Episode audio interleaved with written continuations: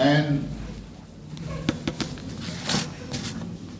I want you to see from verse number 1 and to, verse number 6. Just follow with your eyes. I will read these verses. follow with your eyes. The Bible says in Judges chapter 6, verse number 1 And the children of Israel did evil in the sight of the Lord, and the Lord delivered them into the hand of Midian seven years. And the, ha- and the hand of Midian prevailed against Israel. And because of the Midianites, the children of Israel made den- the dens um, which are in the mountains and caves and strongholds. And so it was when Israel had sown that the Midianites came up, and the Amalekites and the children of the east, even they came up against them. And they encamped against them and destroyed the increase of the earth till thou um, come unto Gaza and left um, no sustenance for Israel, neither sheep, nor ox, nor ass. Um, for they came up with their cattle and with their tents, and they came up as grasshoppers for multitude, for both um, they and their camels were without number, and they entered into the, into the land to destroy it. And Israel was greatly impoverished because of the Midianites. And the children of Israel cried unto the Lord. And it came to pass when the children of Israel cried unto the Lord because of the Midianites, that the Lord sent a prophet unto, unto the children of Israel, which said unto them, Thus saith the Lord God of Israel, I brought you up from Egypt, and brought you forth out of the house of bondage, and I delivered you out of the hand of the Egyptians, and out of the hand of all that oppressed you, and drave them out from before you, and gave you their land. And I said unto you, I am the Lord your God. Fear not the gods of the Amorites, in whose land you dwell. But you have not obeyed my voice. And there came an angel um, of the Lord, and sat under an oak which was in Ophrah, that pertained unto Joash the Abiezrite, and his son Gideon threshed wheat by the winepress to hide it from the Midianites. And the angel of the Lord appeared unto him, and said unto him, The Lord is with thee, thou mighty man of valor. And Gideon uh, said unto him, O my Lord, if the Lord uh, be with us, why then is all this befallen us? And where be all his miracles which our fathers told us of, saying, Did not the, the Lord bring us up from Egypt?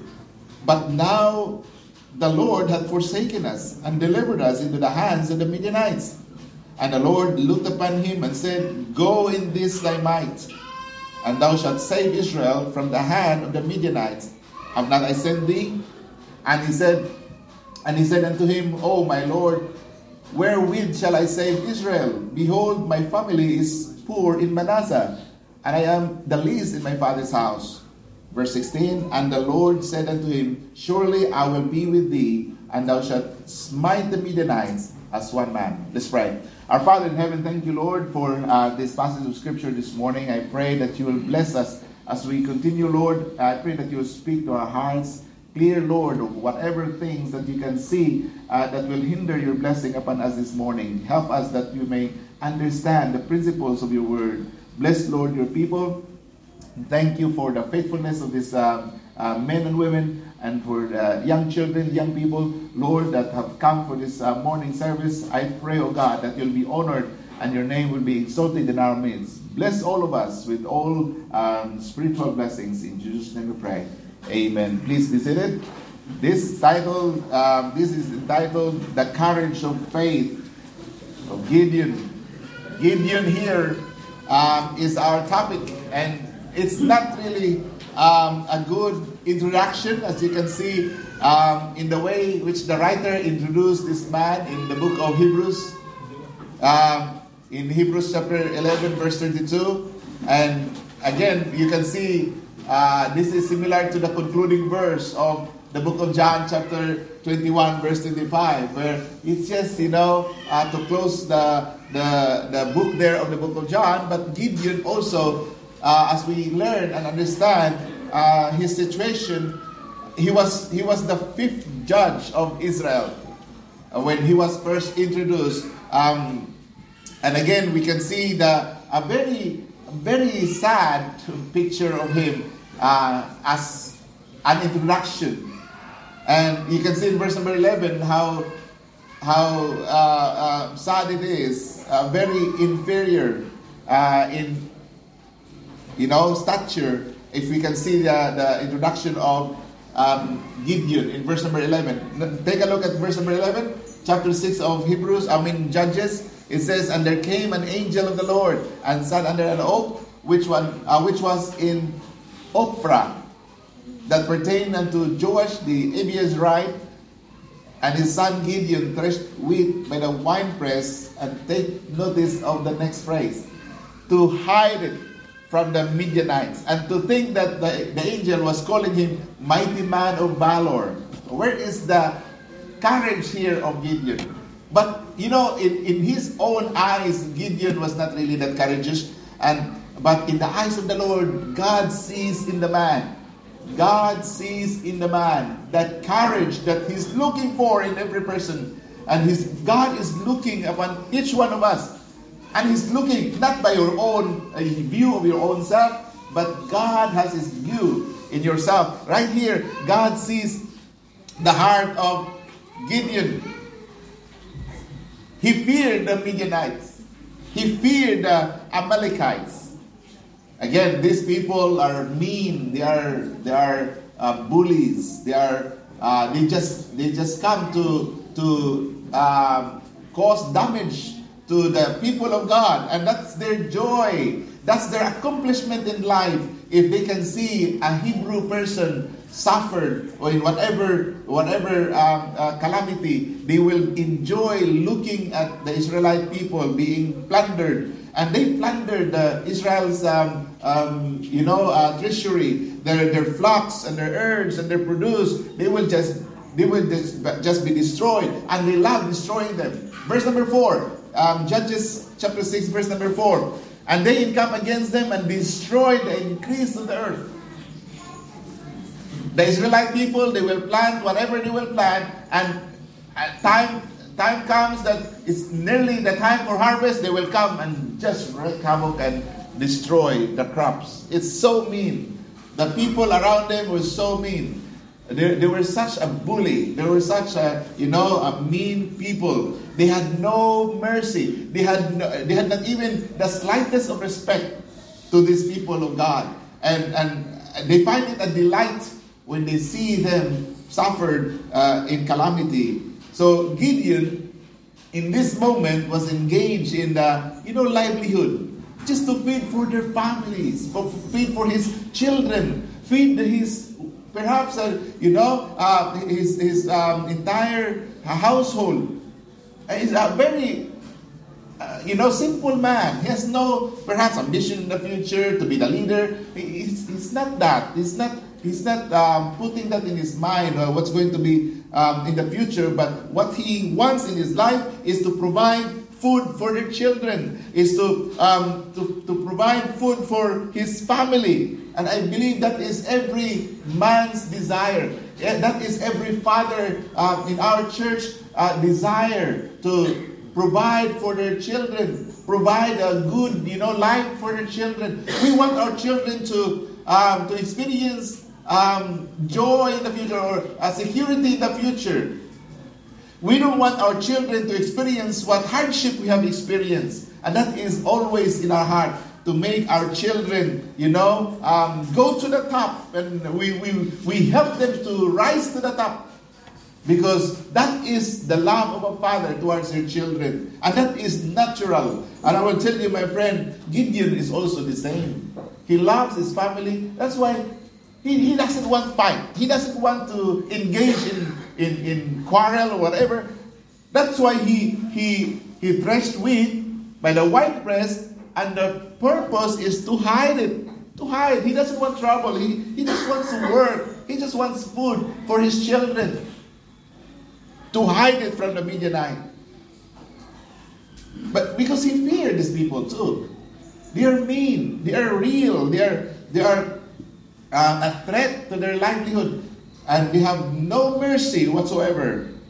And suddenly, upon this uh, scenario here, we can see the angel of the Lord appeared to him and revealed to him something. Whoa, what's this? He re- the angel revealed the fact that he was to be the deliverer of the people of God. And he said here in verse number 12, verse number 12, take a look at verse number 12. And the angel of the Lord appeared unto him and said unto him, The Lord is with thee, thou mighty man of valor. And Gideon said unto him, Oh my Lord, if the Lord be with us, why then is all this befallen us? And where be all his miracles which our fathers told us of? Saying, Did not the Lord bring us up from Egypt? But now the Lord had forsaken us and delivered us into the hands of the Midianites. He said, And the Lord looked upon him and said, and, and, and said, Go in this thy might, and thou shalt save Israel from the hand of the Midianites. Have not I sent thee? And notice verse number 15. And he said unto him, Oh, my Lord, wherewith shall I save Israel? Behold, my father, my family is poor in Manasseh, and I am, um, and I am the least in my father's house. The Lord doesn't want to engage with this talk. In verse number 16, the Lord will just confirm it. The Lord confirmed it to Gideon, and the Lord said unto him, Surely I will be with thee. Wow. This is an assurance that every person, every servant of God, this is an assurance every man of God is waiting. That the assurance of God's favor will be with us. Because one person plus God with him is above the majority. And we know that. Nothing's stopping God. No one can stop God. If God will work a miracle, and it is a great thing, and it will be for the joy of God's people. When there is, um, you know, revival that will take place and that will happen in the lives of the people of God. And the Lord said unto him, Surely I will be with thee, and thou shalt smite the Midianites as one man. And the Lord will, will make it happen. And I, again, here you can see the great trouble, the great distress which had befallen upon God's people. And, and again, why, why the Lord allowed these things to happen? And in fact, that is also the question of Gideon. But the answer to that, we know already because of the, you know, uh, uh, the, the fickle heart of Israelite people. Sometimes they're up, sometimes they're down. Spiritually, they're up, sometimes spiritually, they're down. And in, in this moment, you know, uh, perhaps they're spiritually up because they're going to be uh, rescued by God. But there were times that they were very, uh, when, the, when the people of God become, become rich, and that is the lowest point of their spirituality. And when, when they are impoverished, when they are at the lowest point of their material things, sometimes that is the highest point of their spirituality. It's like, you know, in the balance. It's like uh, the corresponding um, uh, up and down. When, when they are materially rich, they are spiritually low. They are materially high, spiritually low, and when they are spiritually low, so it goes like that, and it's always like a roller coaster in the in the life of these uh, people of God. And again, it is because the Lord scolded these people. In verse number one, notice verse number one. This is the reason why the Lord allowed the Midianites to uh, to oppress them, and the children of Israel did evil in the sight of the Lord. Why things happen to this God's people? I will tell you, my friend, because God was hurt. If you begin to to purpose in your heart to hurt God, I will tell you, I will tell you, you better not even imagine it. Because people, when they begin to hurt God, then the Lord for sure will forsake. And once the Lord will forsake, the Lord will not, you know, punish you. It is the devil, the protection of God, the Lord is lifted, and the devil will come in and will wreak havoc in your life. Why we are well today? Because the Lord is putting fence around us. The Lord is placing this. We call this, you know, uh, you know, uh, uh, they, they put this fence so that the enemy from outside cannot come in. But if you hurt the Lord, if you if you disobey God, you know God, what we, what he what he's going to do is remove. He will remove the fence and then all the bad elements from outside will come in. And that is where the problem, and then you will cry, God, for help. That's exactly what happened to these people because they had forsaken the Lord and had done evil in his sight. And that is what happened. And we'll learn this from verse number 1, if you read that, to verse number 13, you will find out why problems like this happen. And you see, and when in the time of their distress, when they are so distressed, they will cry unto the Lord. And that is in verse number 6. Notice verse number 6. And Israel was greatly impoverished. When you say impoverished, is bad. That is bad already. They are impoverished. That means they cannot eat three times a day. They have no milk for their children. They have no food for their young ones. They have no stores there. There's money cannot, cannot be used. There's no food to buy. And sometimes they have no money to buy and there's no food to buy. That is very bad. They are impoverished. In other words, it's a, it's a, it's a, certain, a time of a life of a person that when you open the pantry, there's nothing there. There's nothing. When you open the fridge, there is none. And it's time, you know, that they, they, they lack everything. They're impoverished. And now, my friend, notice here, this is not just um, a time of the, uh, that they are impoverished, but they are greatly impoverished. Greatly. That means people are now beginning to die for lack of food. People now can, cannot be attended to if they get sick. Forget it. Consider him as dead because there's no medicine. They have even hard, uh, hard time finding food. How much more medicine? So when the person gets sick in this moment, then consider that person dead because there's no way they can help the person that is sick. That is exactly what happened now, and the situation in in um, uh, in Israel in this moment. Verse number six, and Israel was greatly impoverished, and there's a cause to this: the enemies of the people of God, the Midianites, and the children of Israel cried unto the Lord, and the Lord, in His usual graciousness, the Lord answered and commissioned Gideon to act in his name. And Gideon was, was um, you know, um, um, commissioned by God. Why? Because God, our God's people are calling for help. Lord, please help. And the Lord answered their call and answered their cry. The Lord answered the cry of the people. This is the lesson all the time. This is repeated. This is not just one occasion, but this is a repeated cycle. This is now becoming a vicious cycle.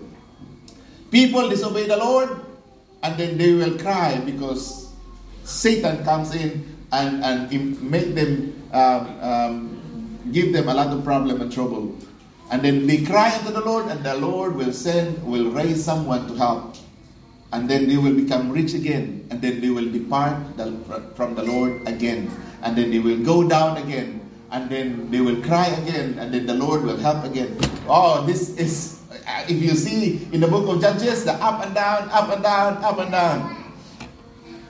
But again, this will tell us, my friend, that if you confess our sin and we will return unto the Lord, and then the Lord will hear. Every single time when we come to seek the Lord, the Lord will undertake a blessing to fall upon us when we come unto Him. Uh, but again, we have to confess, we have to forsake. These are the conditions that God wants us to understand. In, in, in Proverbs 28, verse number 13, Proverbs um, 28, verse number 13, the Bible says, He that covereth his sins shall not prosper.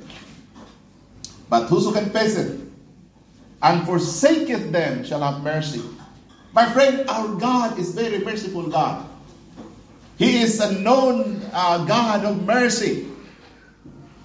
But He requires all of us that as we come unto the Lord, we need to come and confess that sin. Confess that sin in Him. Confess it before Him. And He will listen unto us. And not just confess, but He wants us to depart from that sin. First, we come to confess it, and then we come to, you know, to, to, to uh, talk to the Lord and promise to the Lord, Lord, by your grace, I will depart from this, from this sin. And that is what God said in um, Second Chronicles, chapter um, 7, verse number 14. Very common verse. The Bible says, If my people, my friend, we are now God's people. I have no doubt that we are God's people because um, we cling unto the Lord and we seek the Lord every time. We come to church to seek the Lord. We, we, we read our Bible and we, we, we follow what God said in the Word of God. And I believe because we are God's people, we have the affinity of the Bible. We have the affinity of the Word of God because the Lord printed that Word in, in the tables of our heart, not the tables of stones, but in the fleshly tables of the heart. God placed His Word in our heart. That's why when we see from the Bible, we, we endeavor, we strive to follow the Word of God. That's why I can, I can say with all, um, um, with all confidence that we are God's people. If my people, now if you are God's people, this is what God wants us to do. If my people, which are called by my name, you are a Christian today and you are bringing the name of Christ in your life, which are called by my name, the Lord Jesus Christ is now attached to your name. Do not mess your name up because God is involved in your life right now. If my people which are called by my name shall humble themselves and pray and seek my face and turn from their wicked ways, then will I hear from heaven and will forgive their sins and heal their land. God wants us to forsake, to depart from that sin. You see, uh, it's a beautiful story here of Gideon, and I think you will appreciate it uh, more if you if you read chapter six chapter 7 and then part of chapter 8 you will see that whole story of the life of gideon and you will enjoy you will enjoy that so gideon here um, is again um, the topic this morning which i believe um, timely for for our occasion and we will see here from verse number 11 again because it takes faith to hear and obey the call of god Verse number 11 And there came an angel of the Lord and sat under an oak which was in Ophrah that pertained unto Joash the Abiezrite. And his son Gideon threshed wheat by the winepress to hide it from the Midianites. And the angel of the Lord appeared unto him and said unto him, The Lord is with thee, thou mighty man of valor. Again, as we think about this moment, as we think about the situation here, of Gideon. Wow, Gideon was just an ordinary person. He was an ordinary person. In fact, they were not known. They are not a family of politicians. They were not a family that uh, uh, that is moneyed uh, people. Uh, Gideon was just a person that is so natural, timid, and, and unknown in the place. He was unknown because his family and his clan was poor. He belongs to a poor family of the tribe of Manasseh. So no one, no one likes, you know, poor families. Most in our clans, the, the known uh, prominent people in our clans are those who have money. And that is common. Because most of the people will run to that person in the clan that has money. And they don't really have the same respect to that money person in the clan and compared to the poor people among members of that clan. They will only respect the money people in the clan. And this person belongs to a poor family of Manasseh. Gideon knew that he was poor, his family was poor, and Gideon really, uh, when, when, when Suddenly the Lord called upon him to be the deliverer, to do some great service to the Lord. I think it was not pleasing in his mind because of the task ahead and the capacity that he thinks, calculate, you know, how much he's got. he's, he has nothing. He has nothing. How can he run a, a campaign? How can he how can he run a, you know a, a something to to rally the people behind him? Because these people do not even respect him and his family because they were poor.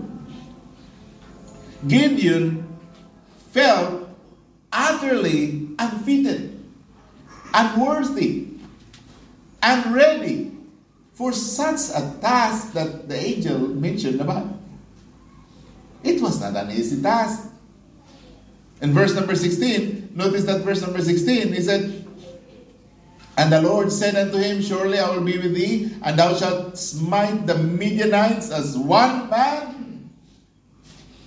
If some people, Midianite people, will come, maybe by a dozen, he's finished. He's, he's finished. He's done. And now the Lord is talking about hundreds of thousands and even millions of the Midianites that he will smite, he was he will fight against. And that is, you know, this is something that he could not grasp. He could not understand. How, how can this can this be? How, how the Lord will work this out? But again, you can see that this young man, this timid and, and, and unworthy person, when he learns that the, the angel promised that the Lord will be with thee, that means he is going to fight this battle not by his own strength. He's going to fight this battle, but using the treasury and the armory and the and the energy and the and the you know the weaponry of the Lord. And that is where you know, he wants to make this sure. He, he wants to make this sure. He, he, he doesn't want to step right ahead. He wants to make sure that this is really a good deal. He wants the Lord to fight this battle and he will be there at the front. It's fine with him, but as, as long as the Lord is there to help him. So again, verse, verse number 14, you can find there that this uh, young man, he had that courage. He had that um, faith to take God at His word and to go, as the Bible says, in His might. He's, go- he's going to use what the angel said in my might. I don't have any of my own, but I have the Lord in my heart, and I think that will that will do. And here Gideon, Gideon was happy to take on the job. He was just in this moment of the meeting between him and the angel, he was working for a living in a low key. He was hiding. Um, he was hiding from the Midianites. He was he was um, living. Uh, he was uh, working for a living, just like many of us. Many of you, you know, all of us, perhaps working here in Oakland, we are, we are servants of God, but we are, we are working a trade in a low key. Many, many of us are carpenters. Many are on the trade and workers in factories. Uh, many of us are working in the offices. And again, we are doing menial jobs. We are doing tasks that, you know, uh, ordinary people would do. Just like Gideon. Gideon was doing the task himself. He was threshing wheat in the winepress, hiding because he doesn't want to fight. He was hiding from the enemy. And Gideon was waiting just for God's confirmation. When he learns that confirmation from the Lord, that the Lord will be with him to fight uh, against the Midianites with him, then he was waiting for that opportunity of confirmation. But again, my friend, to answer God's call in this task, it takes faith. It takes faith to answer God's call. I wonder if the Lord is calling a special task for you to do. I don't know what is that the Lord is calling right now. I do not know who among us, ordinary people, that the Lord will call to do, you know, the great task. We cannot do it by our own. We cannot do it by ourselves. We need the Lord. And the same as Gideon, Gideon was doing the task in the might of the Lord's hand, in the in, in the power of uh, of the Lord. But again, if the Lord is asking you to do something, do it in this thy might, as the angel said. Another thing that I want you to see about this faith of Gideon, and it takes faith also to throw down, first of all, the altars. Rectify the wrong. There is something wrong in your family, Gideon. Gideon has a has a problem there uh, with his own family. Notice in verse number 25, you can find the extent of this problem. The extent of this problem of Gideon's family. We learn of the uh, special commission which God gave to Gideon. And what a challenge this was to his faith. Because he's going to fight against his family now. If the Lord will call you for many occasions, you are going to fight first and foremost against your, your own brethren, against your own family. And it's happening, you know, many times also in the lives of so many servants of God. When they when they answer the, uh, the call of God to service, the first person that will stop it sometimes are the parents. Sometimes are, you know, the relatives, the uncles, the aunties. Oh, why are you going to do that? Why are you going to Bible college? Why are you doing those things? You, you, there's no money there. So the, the relatives will stop him, and there is a problem. In verse number 25, the Bible says there, And it came to pass the same night that the Lord said unto him, Take thy father's young bullock, even the second bullock of seven years old, and throw down the altar of Baal that thy father had. Oh, this is a problem.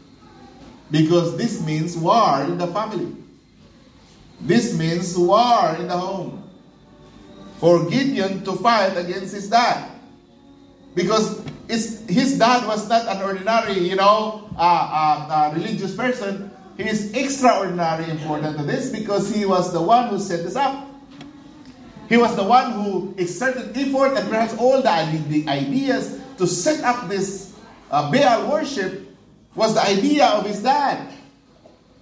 And now the Lord said to him, throw down the altars of Baal. It takes faith. It takes faith for Gideon to take the step and throw down the altars as God commanded him. The Lord commanded him. Why this has happened? Why these people worship Baal now? Uh, they are Israelite people. They are people of God. Naturally, they, Oh, many of us will say, oh, these are people of God, but they are not. These are Jews. There are these are people who, who come to worship the Lord, and yet they are God, they are not God's people. This is um, even Gideon's dad, Gideon's household, Gideon's father, and yet he's leading the worship of Baal. He's not a people of God.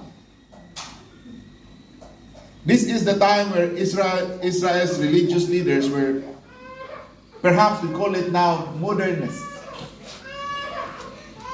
The leaders of the religion became modern. They are modern. That means that what was what was bad before, they are bad no more. That the the spiritual condition has changed. They, they go along the flow. Oh, this is now the in. This is now the fad.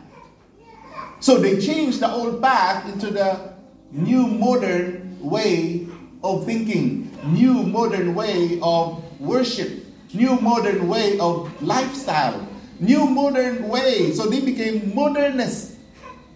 When they changed into modernists, that's where the problem came in verse number one. It grieved the Lord, and it took many years before the Lord sent Gideon. And they suffered a lot.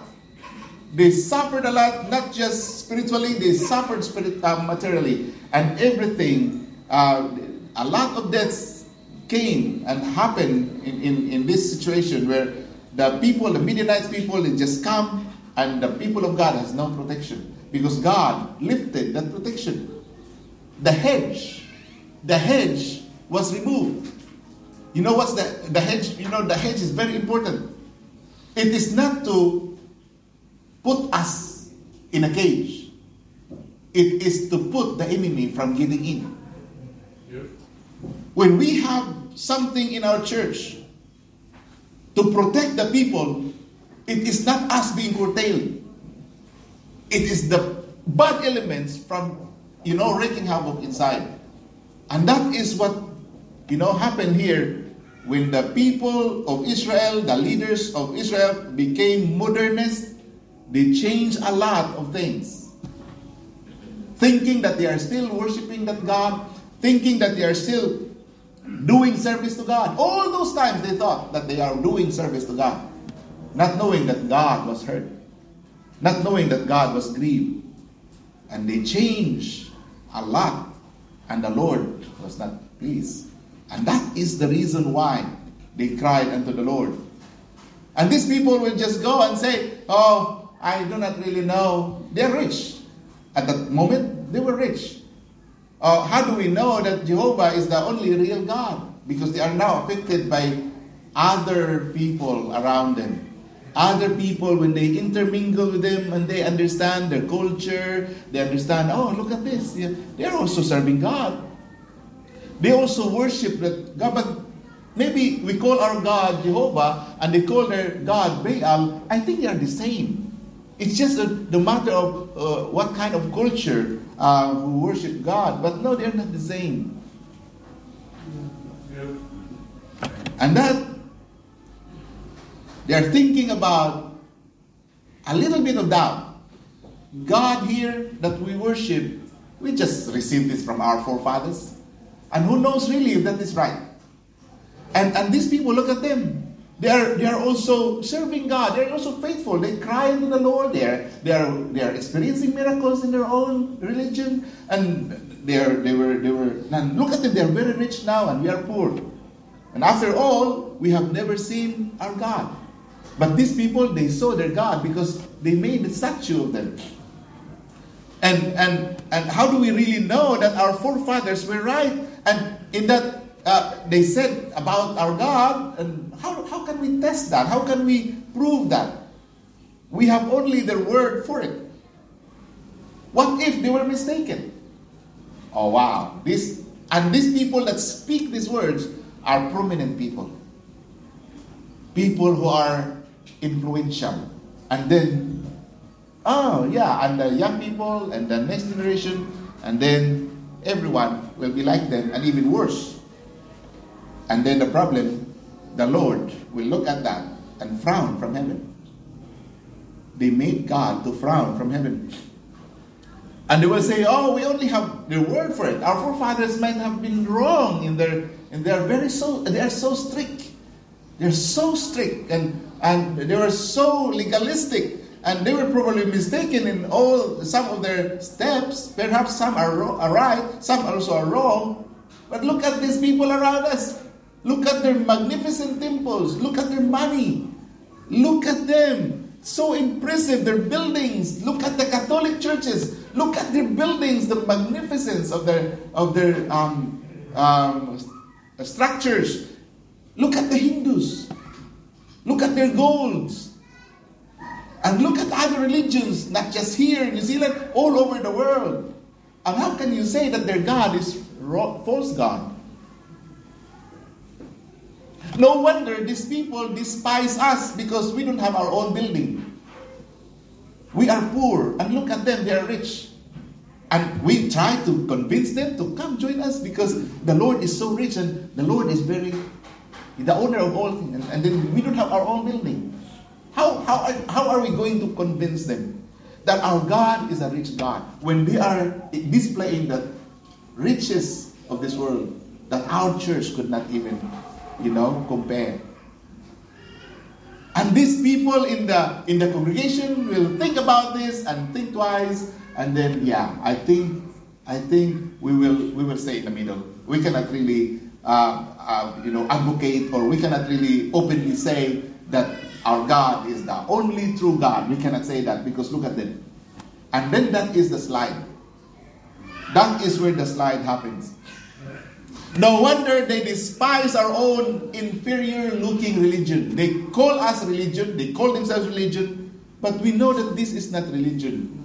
We have a relationship with the Lord. Yeah. And our relationship is not to be taken as religion. Yeah. You see, their church service perhaps are more solemn than ours. They have nice sound system and people there were so sober and behave and they're holy they walk through in the aisle of the churches and very solemn. Everyone prays, everyone, you know, light the candle and uh, are very, there, there be no doubting about the reality of their God. In their heart, they know that what they worship, even though it's a statue of someone, they think that it is the real God. They think that they are worshiping the true living God. You see, and then these people in the church, the real church, the people of God, will think that oh, why should we cling to the worn old little faith? Why should we cling into our own belief system? Why don't we, you know, embrace everyone? We're equal. Oh, that is the big problem. Because the Lord will not accept it. And you see, certainly with now Gideon is standing up for the Lord. It takes courage. It takes courage because first of first first of all, he is going to fight against his dad. He's going to fight against his family. He's already poor. His family is already poor, and now there's a big, uh, you know, um, faction in the in the home. But it certainly takes courage to break down the modern modern altars and it means being unpopular. We become so unpopular when we denounce things like apostasy, when we denounce like things like you know uh, uh, salvation by grace. Well, people. Oh, we've heard that. We've heard all of that. That that won't work no more. A lot of people heard the gospel already, and it seems to them it doesn't work anymore. And it's getting harder and harder. We become smaller and smaller. And we become, you know, insignificant in the society. That is what exactly what happened to Gideon. But the good thing with Gideon, Gideon with God with him, he prevailed against all the people around him. And here, not just that the, Lord, or it takes faith to obey the call of God, and it takes faith to obey God's call to, you know, uh, throw down the altars of Baal, but it takes faith also to build up the altars of the Lord. It's one thing to break it down, and it's another thing to build up something. We, he breaks down, he, he throws down the religion of his dad, and now he's going to build up the altar of the Lord, as what Gideon was commanded in verse number 26. Verse number 26. Notice here from verse number 25.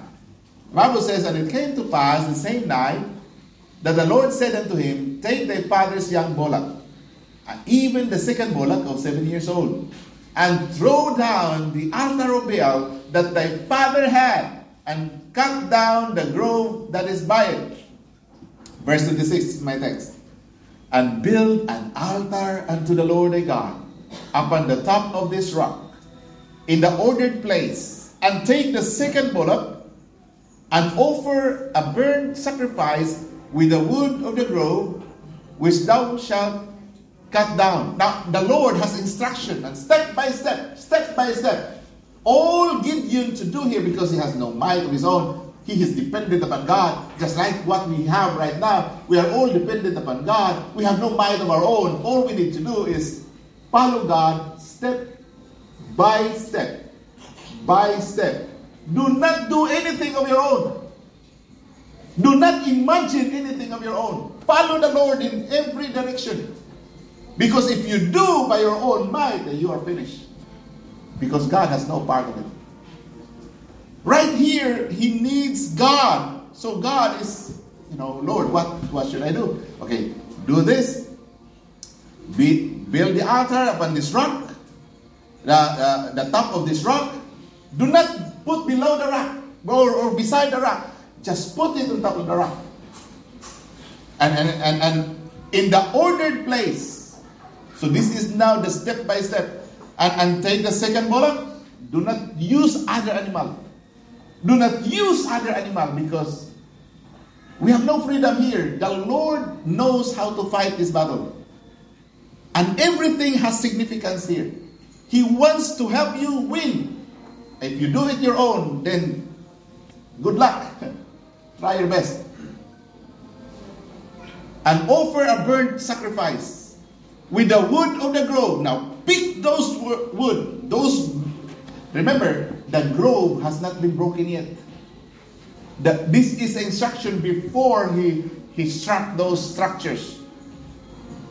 He, the Lord gave instruction. Once you flatten it down, you know there are woods there. Use the wood and make use that wood for the burnt offering.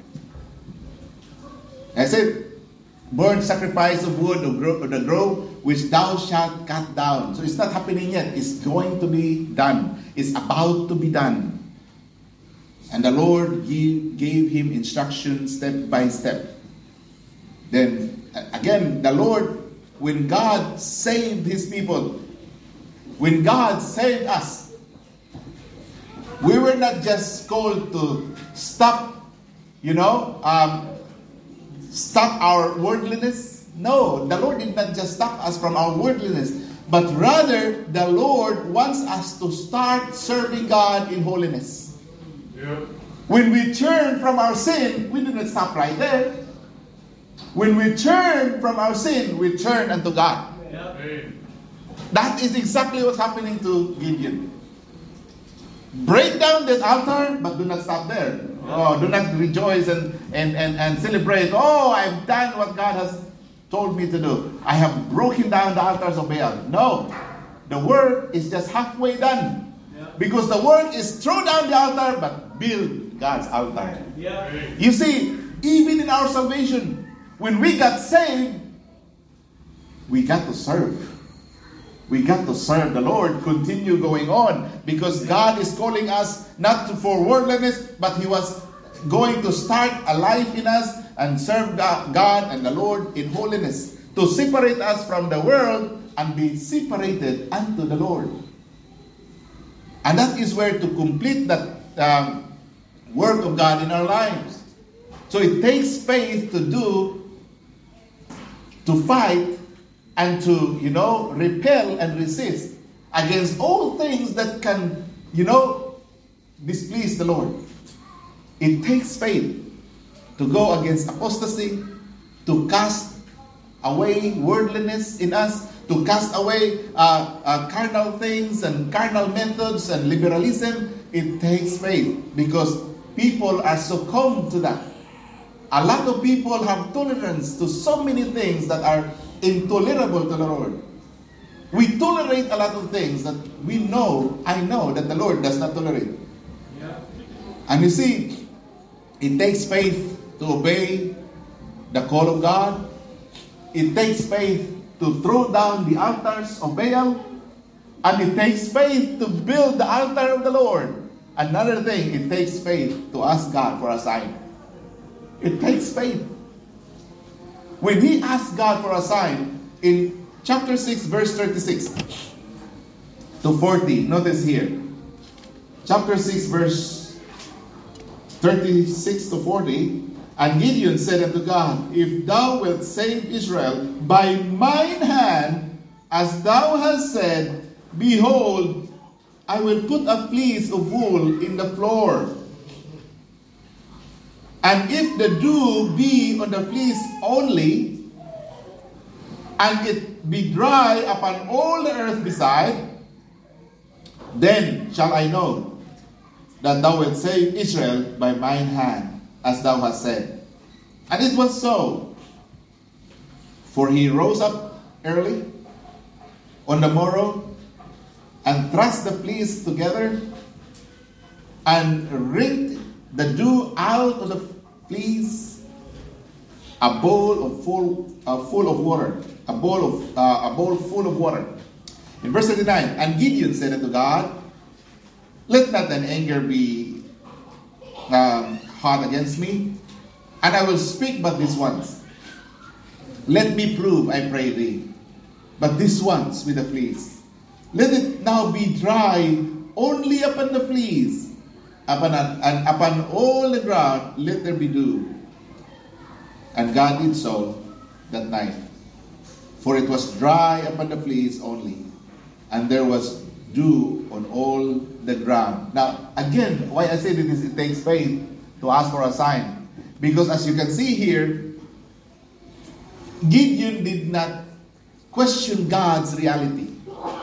But rather, Gideon was asking, Lord, if you really want me to deliver the people of Israel, show this to me. So his question, his sign that he asked from the Lord is not because whether God does exist, but he asked God whether he will work with him, whether God will use him. Because the existence of God is not a problem with him. He knows and he believes in God. And he believes in the miracle of God. So this asking of a sign is not about Gideon's doubting God's reality, but it's about the confirmation of this call. Because this is a big call to do the work. He knows already that God is real. Deep within his heart, he has no question about it. But to confirm whether or not he was commissioned by God, he asked for a sign. When God called me to preach, I have no question about God's reality. Because I know deep within my heart that God is real.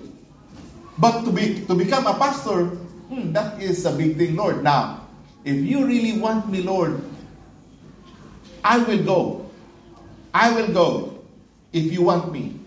But now, Lord, I have no power to convince people. You be the power. You will be the one, Lord, if I will know that you called me if people will come to the church. And praise the Lord, people come to the church.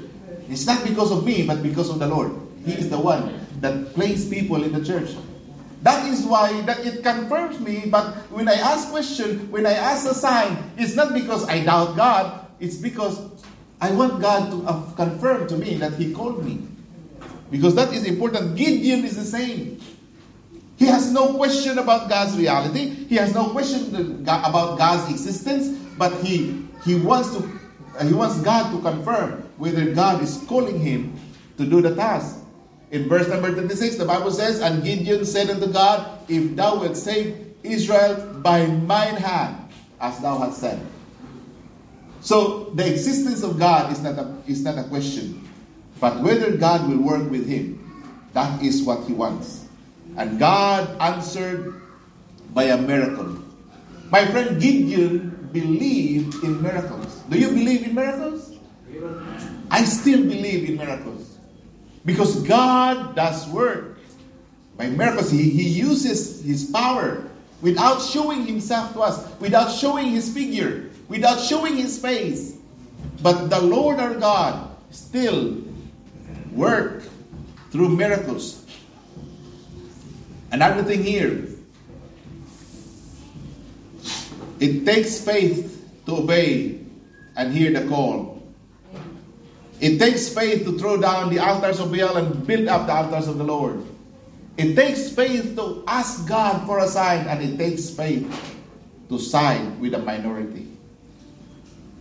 This is an impossible task, but with God, nothing is impossible. Because the Lord will work mightily in, in the seemingly inferior group or people. The enemy was very clear. They were very powerful, and there are many, they are wealthy, they are stronger. And you see, the Midianites is not just the Midianites, also the Amalekites, and also other places there. They, they, they just come together to, to, to um, wreak havoc in the life of God's people.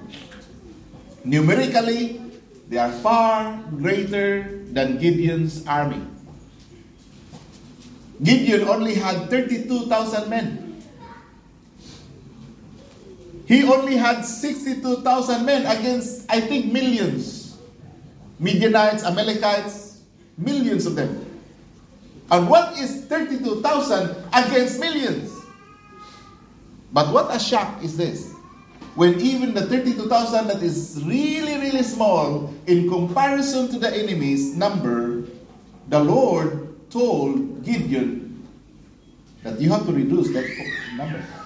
That's too many. 32,000 is too many.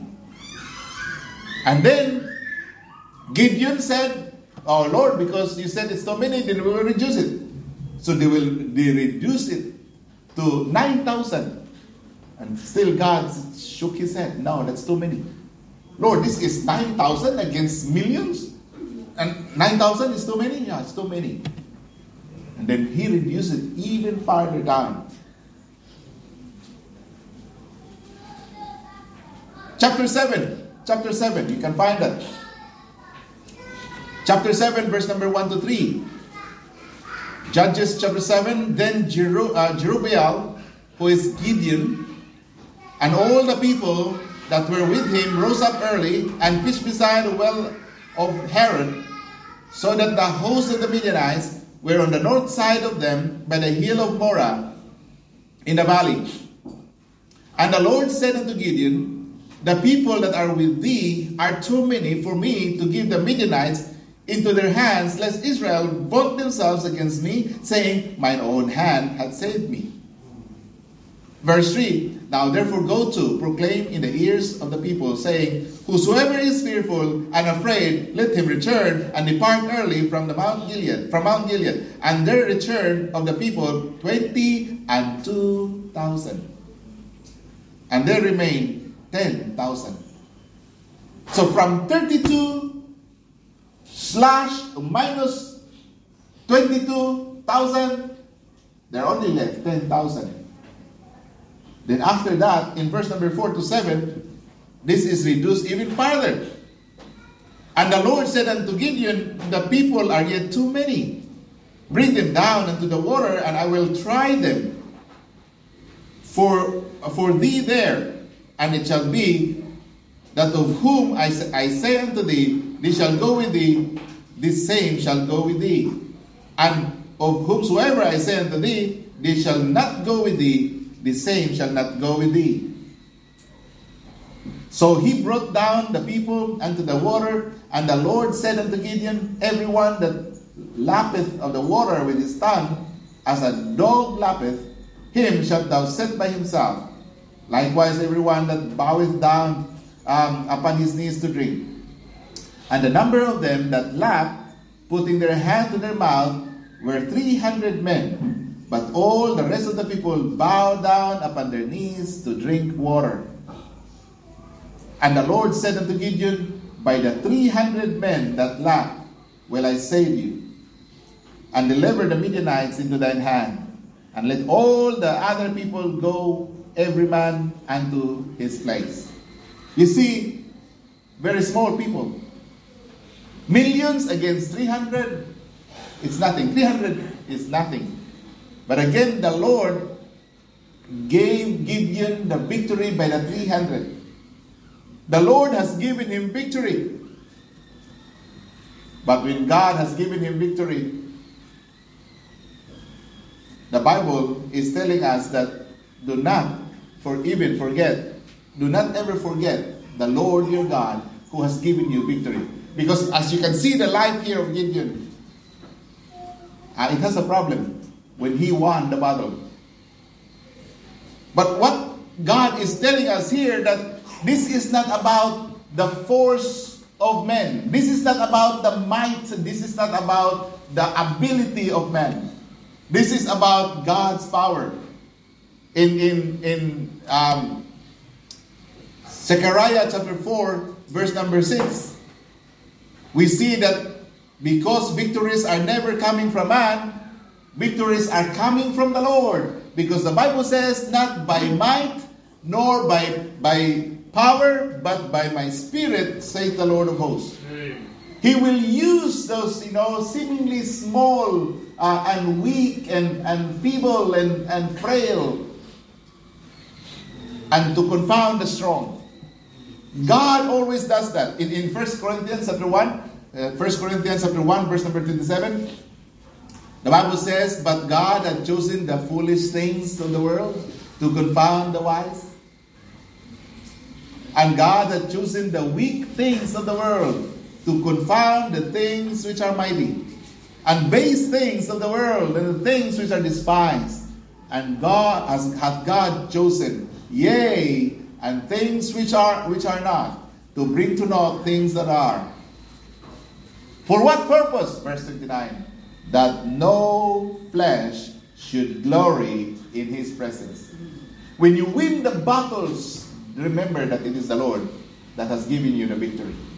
Do not take it upon your own self. Deflect it back to the Lord. Give it back to the Lord, the glory and honor. Lord, you are the one who gives me the victory.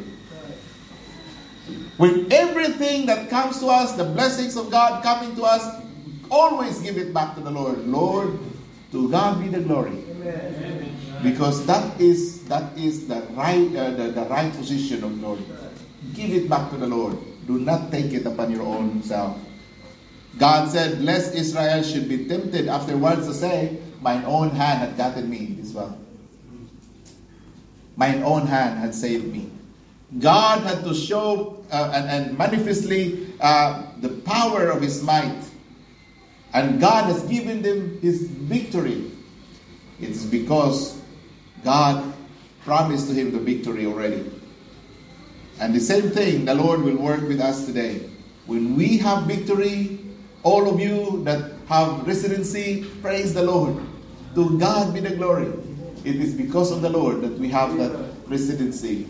For all of you who are, you know, who are saved by whatever problems, praise the Lord. It is the Lord who has given you the victory. And lastly, here, it takes faith to wield God's weapons of warfare.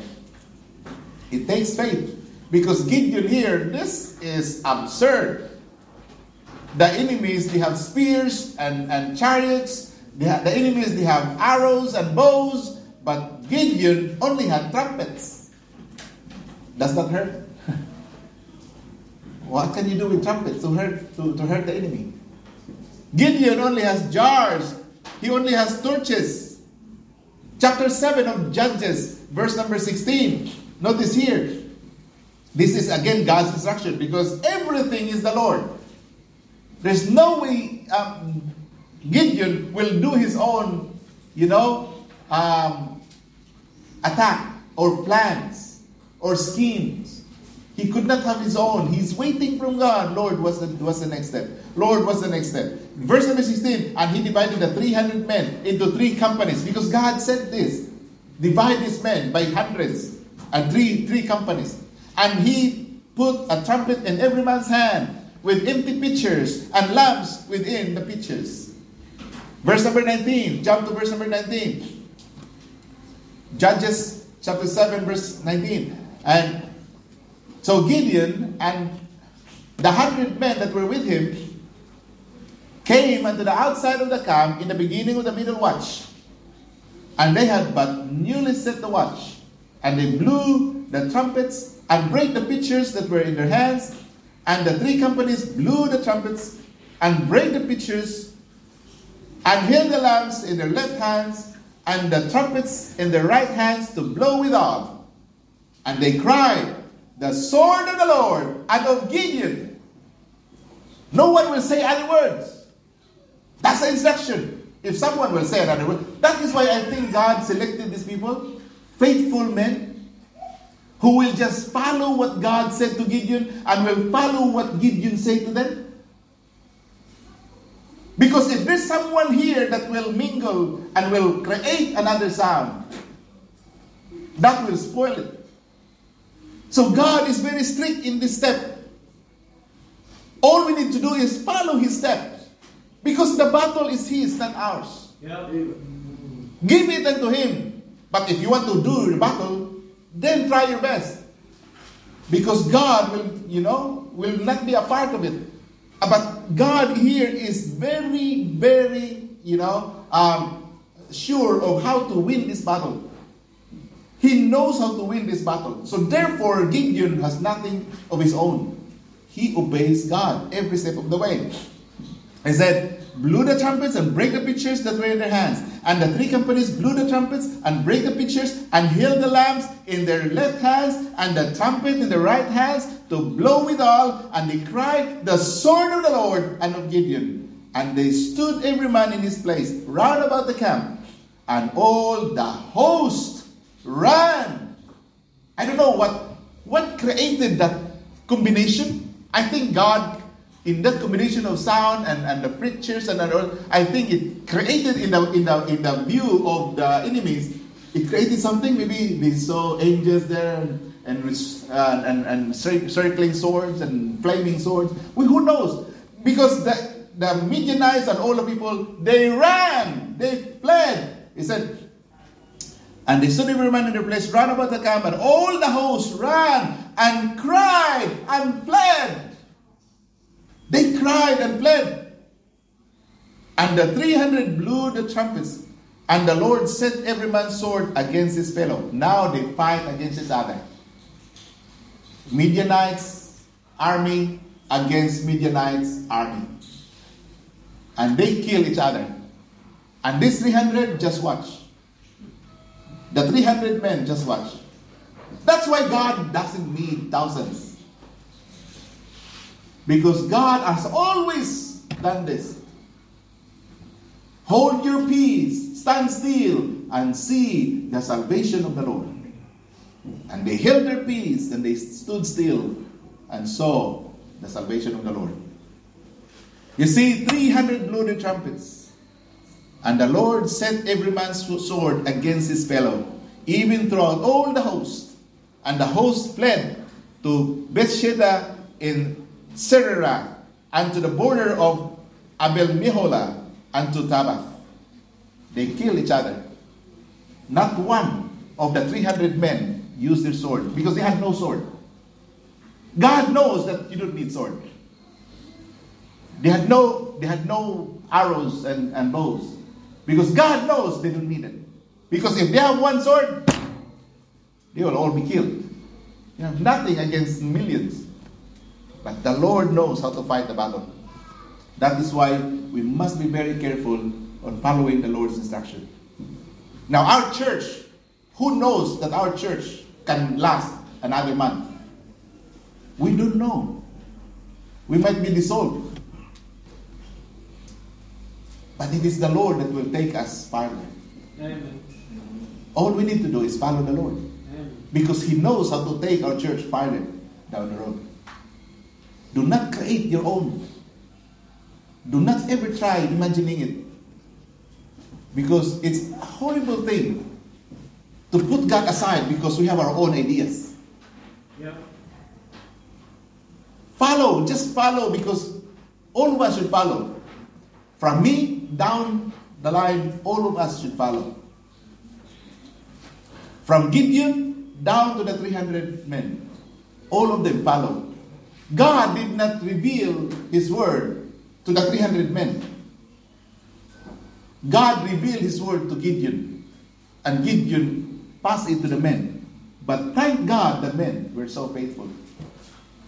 Those were fathers also. They left their homes, they left their household. And at the end of that, when they have the victory, their homes were not just blessed, but the entire nation get blessed because of these men who faithfully serve the Lord. All we need to do is be faithful to the Lord and stop imagining our own things because it will take us nowhere. But if we follow the Lord, the Lord knows how to take us to our destiny. Let's bow and pray. Our Father in heaven, thank you, Lord, for this great reminder of Gideon. Oh God, what a blessing that Gideon has no idea, even the 300 men. And thank, thank you, Lord, for the spirit of those 300 men. Because if one of them questioned the, the plans, if one of them begin to ask questions, I believe, Lord, a lot of people who supposed to question that idea left at the start.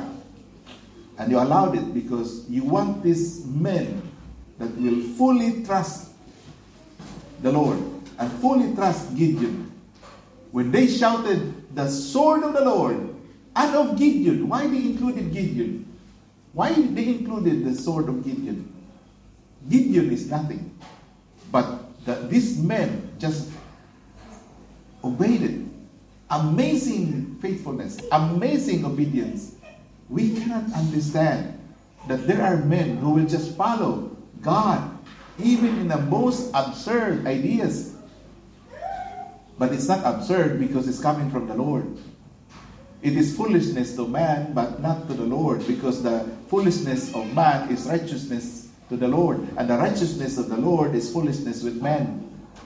And Lord, thank you for the, three, the example of the 300 men that just followed Gideon and did not question his leadership and his ways. And Lord, bless all of us that we will follow you, Lord, even in a, in a very uh, difficult um, situation, in a very difficult um, um, point in the church, perhaps. What we seek, Lord, is your blessing. Bless, Lord, our men. Let our men be men. Let our men be leaders of the home, setting the path forward for the home, leading the example, loving their wives, loving their children, and willing to die for their wives, willing to die for their family.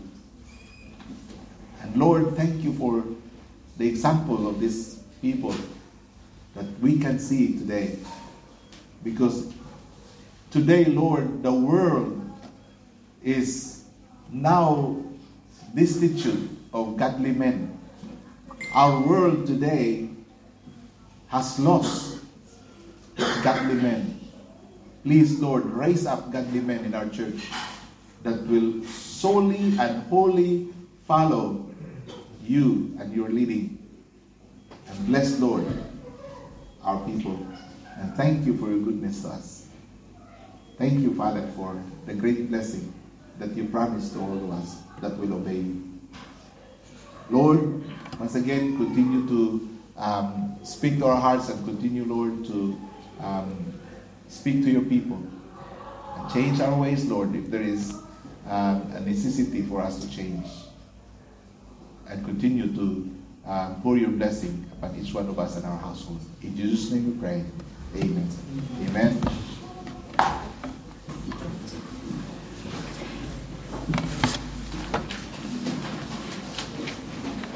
All right, let's all stand. We'll sing our closing hymn. Take time to be holy. 415.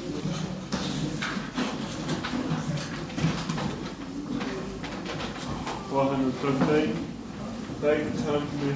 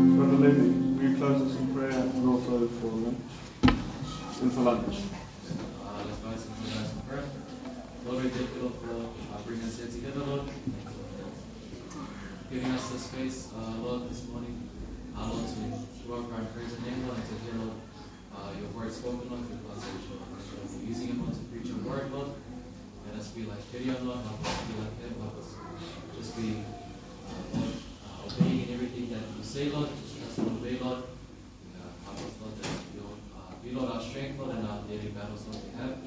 Pray, for the food to come, Lord. Pray, Lord, that you'll bless it, Lord. Uh, Lord, made it, Lord, and that uh, Lord, our bodies, Lord, and strength, Lord. Pray, Lord, for services to come, for evening service, as well as this program, Lord. Pray, Lord, that bless us as well. We have our sins, Lord, Jesus' we pray. Amen.